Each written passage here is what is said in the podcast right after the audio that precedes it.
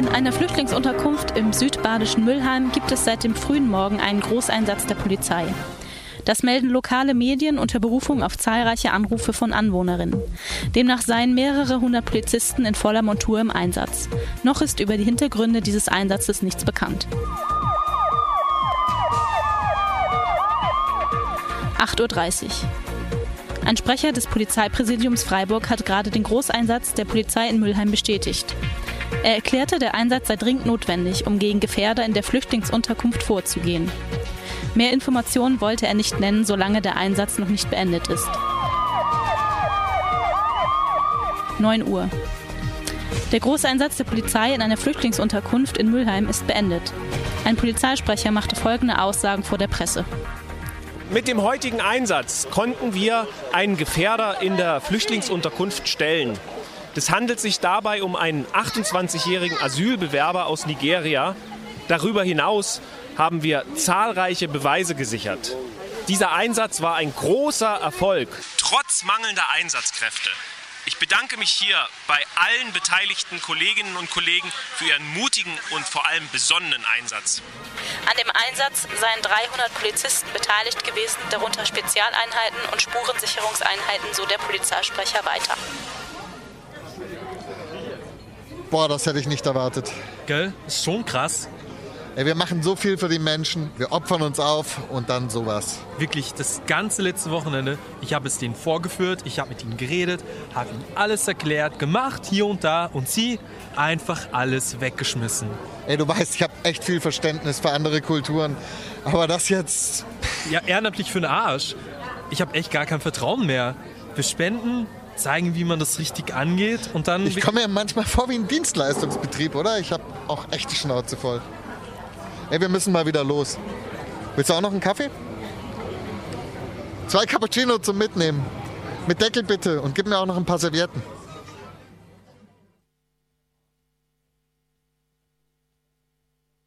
Was ist denn das schon wieder? Kann hier niemand mal aufpassen? Dieser Lärm rund um die Uhr. Nee, kann ich in Ruhe meinen Mittagsschlafen machen? Wie lange habe ich überhaupt geschlafen? Es ist ja schon dunkel. Oh Scheiße. Meine Spaghetti, der steht ja noch auf dem Herd. Ich muss schnell in die Küche. Hey? Was? Wo bin ich hier? Das ist doch nicht mein Zimmer. Ich komme die Tür nicht auf. Sie klemmt. Hallo, ist da jemand? Ich will ja raus. Hallo. Hallo, ist da jemand? Ich will ja raus. Hallo. Hallo. Da ist niemand. Es bringt nichts. Sie haben mich eingesperrt. Ich muss mich hinsetzen.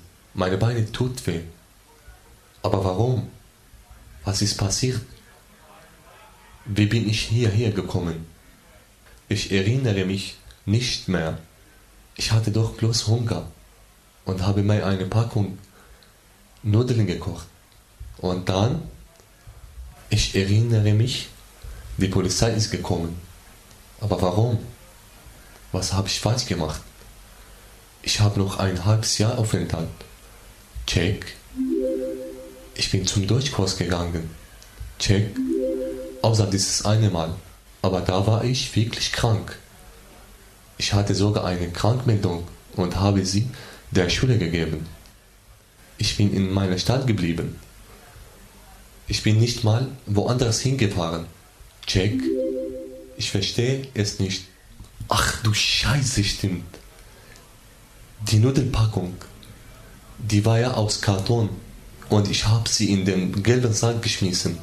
Ich habe die Mundtrennungsvorschriften verletzt. Schwerwiegend. Da machen die ja neuerdings strenge Kontrollen.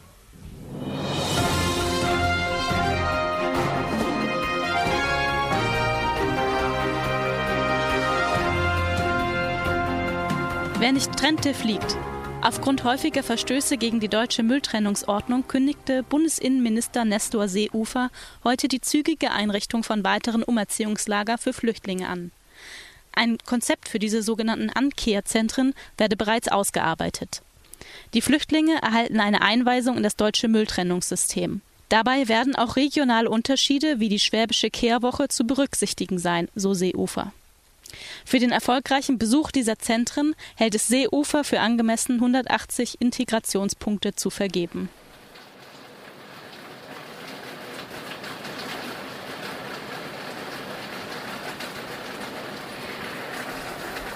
Zum Glück regnet es heute nicht.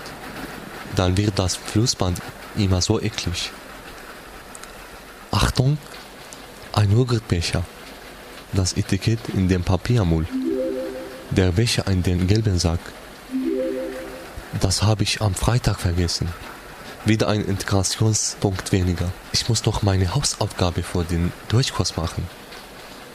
Drei Aufgaben zu Genitiv und Dativ und zwei zum Passiv. Bis nächste Woche muss ich auf B2-Niveau sein. Ein Pizzakarton. Ach ja, Papiermüll. Oh halt, ich muss erst reinschauen. Scheiße, da klebt noch Käse. Der Käse kommt in den Biomüll. Der saubere Karton in die Papiermülltonne. Pluspunkt.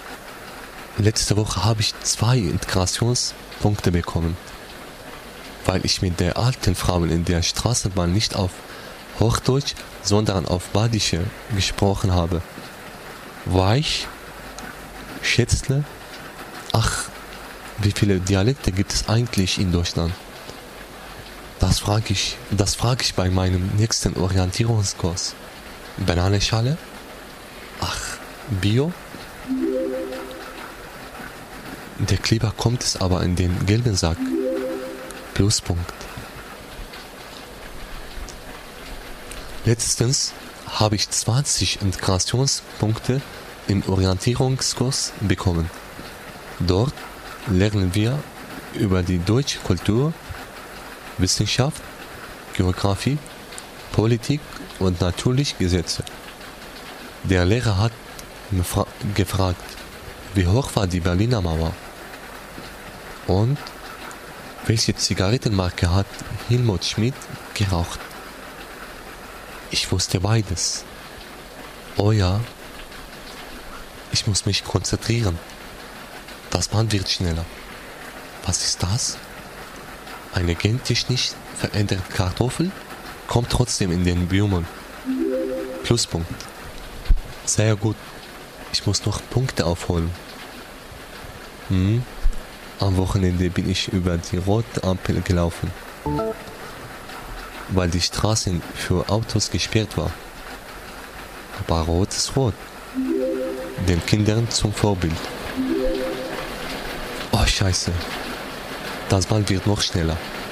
Zeitung, Papiermüll, Tetrapack, gelber Sack, Alufolie, gelber Sack. Oh, verdammte Scheiße.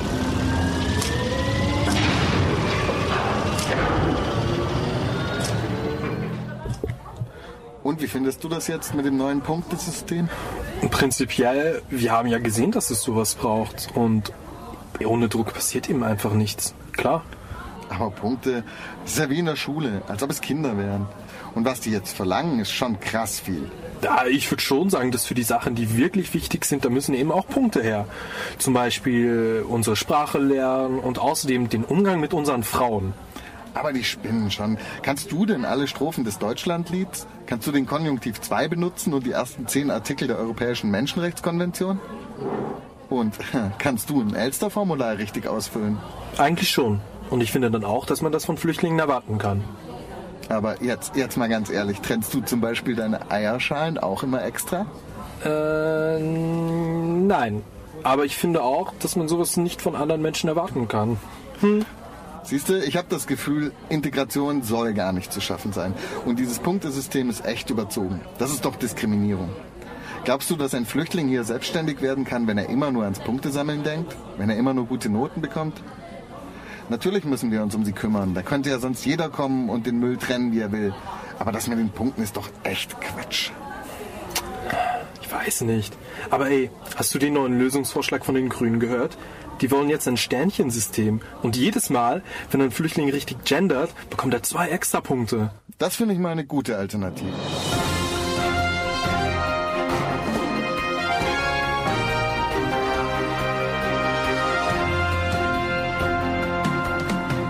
Eine Gruppe von Flüchtlingen hält seit 17 Stunden die Heimatdruckerei in München besetzt.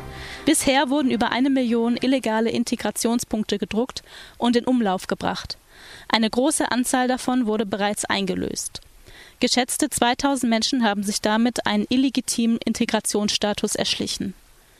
Vor zwei Jahren war das Integrationspunktesystem erfolgreich eingeführt worden, um die Integrationsbemühungen von integrationswilligen Flüchtlingen zu fördern. Das System droht nun zu kollabieren.